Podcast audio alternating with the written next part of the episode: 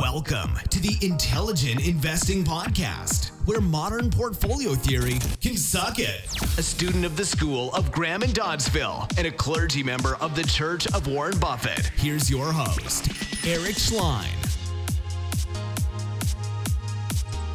Hi, this is Eric Schleien. You are listening to the Intelligent Investing Podcast, and today we have back on Jason Rivera. Jason, welcome back to the show.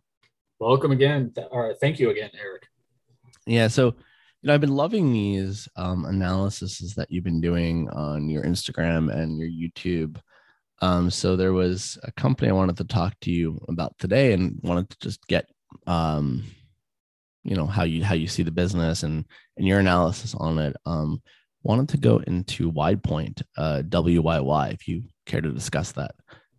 Yes, I'd love to. Yeah, so tell me tell me your thinking about the business, and and for the listeners who are not familiar with the company, if you could you know, I know they're a government contractor, but you know, you could elaborate on what they do in the business and go from there.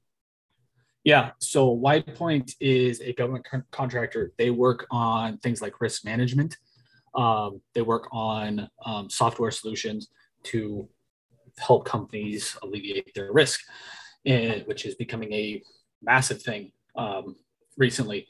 And the reason they actually caught my eye initially was it all the all the videos I do, stock analysis videos I do on YouTube are requested by viewers. Um, and a viewer brought this up, and we went through my initial analysis and looked like a promising co- company. Um, do you know much about why, or not why? Do you know much about government contractors? A little bit, but you know, for the listeners, just just share with them what what what insights you you wanted to share. Okay, so for WidePoint, or for government contractors, they typically make pretty good money if they're even somewhat decent at what they do. Um, and they typically have long term contracts. They also can have competitive advantages, things like uh, government regulatory competitive advantages, because you have, depending on what you're working on, you have to have security clearances uh, to do that. And WidePoint, it says specifically in their financials, they have to have those security clearances or they cannot do what they do. Um, so there's potential competitive advantages throughout government contractors. So I typically like government contractors um, when it comes to that kind of stuff because higher revenues, higher profits, long-term contracts, all those kind of things. Okay.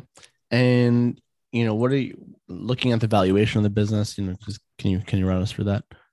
Yeah. So the valuation of the business is they've actually their stock has fallen since I first evaluated them. I think it was back in April or May. Their stock has fallen from seven, eight dollars per share. Um, last check, I think it was about five dollars per share. Okay. I found so their valuation looks okay when I first found them. It looks better now. The problem that I'm having with the company, I'm still going through the analysis on them in full transparency.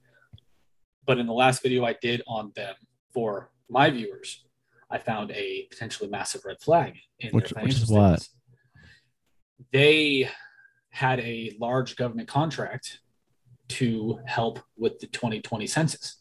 Mm-hmm.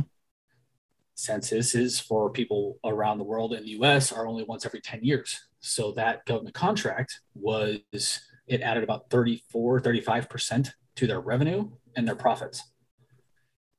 That inflated their numbers last year, which made them look fantastic mm-hmm. and showed huge growth, but that's not going to continue.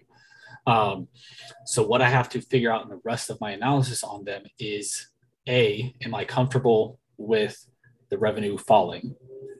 B, how much of that revenue will drop or how much of that revenue drop will lead to profitability drop? Will they be about the same? They probably should be about 30, 35%. They should be. Can they replace that?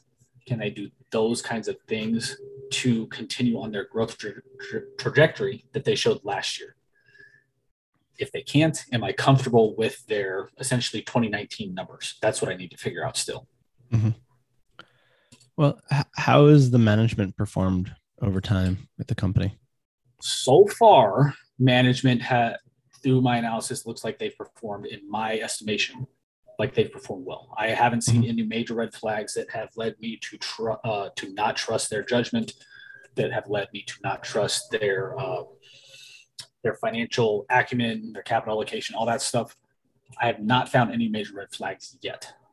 Okay. No, I mean, I know with the government contracts, um, they're often long term. What's the what's the average um, lifetime of a contract at the business? For this business, it's about three to five years.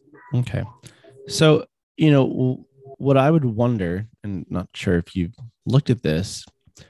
I mean, the company is doing a lot of um, technology stuff, right? You know, like with uh, IT and and telecom and and and, and cybersecurity, all, all of this, right? How how replaceable is that, or is this a pretty sticky business that once they get in and get a contract, the government's just likely to continue using them? So this is another reason I love these kinds of businesses is because once these businesses sorry, I'm gonna have some noise in the background. um, got some kids at home. That's okay. Uh, um, once companies get into this business, they are very sticky. Typically, if they continue doing a good job, if if they continue doing what they're supposed to be doing, mm-hmm. they have um, switching cost competitive advantages, in my estimation, because yeah. of the techno technological know-how required to be able to switch. Um, in my experience with the switching cost, and also just it's a pain in the ass to switch and then have to like yeah. replace all the systems and, and, and relearn things and yeah, it there's going to be a learning curve. Yeah, it takes a ton of effort, takes training, um, all this stuff, which makes uh, switching cost competitive advantage is one of my favorite competitive advantages for these reasons. Yeah what does that really mean for, say, somebody considering investing in this stock, though? Something, in my estimation or my experience, typically has to be either 10x better or 10x cheaper or both mm-hmm. to get a company to switch off of uh, a company that has switching cost competitive advantage for the reasons we just talked about. The pain, there's enormous pain when it comes to this kind of stuff. Yeah. Who, who, who are their largest um, or their competitors you'd be most worried about?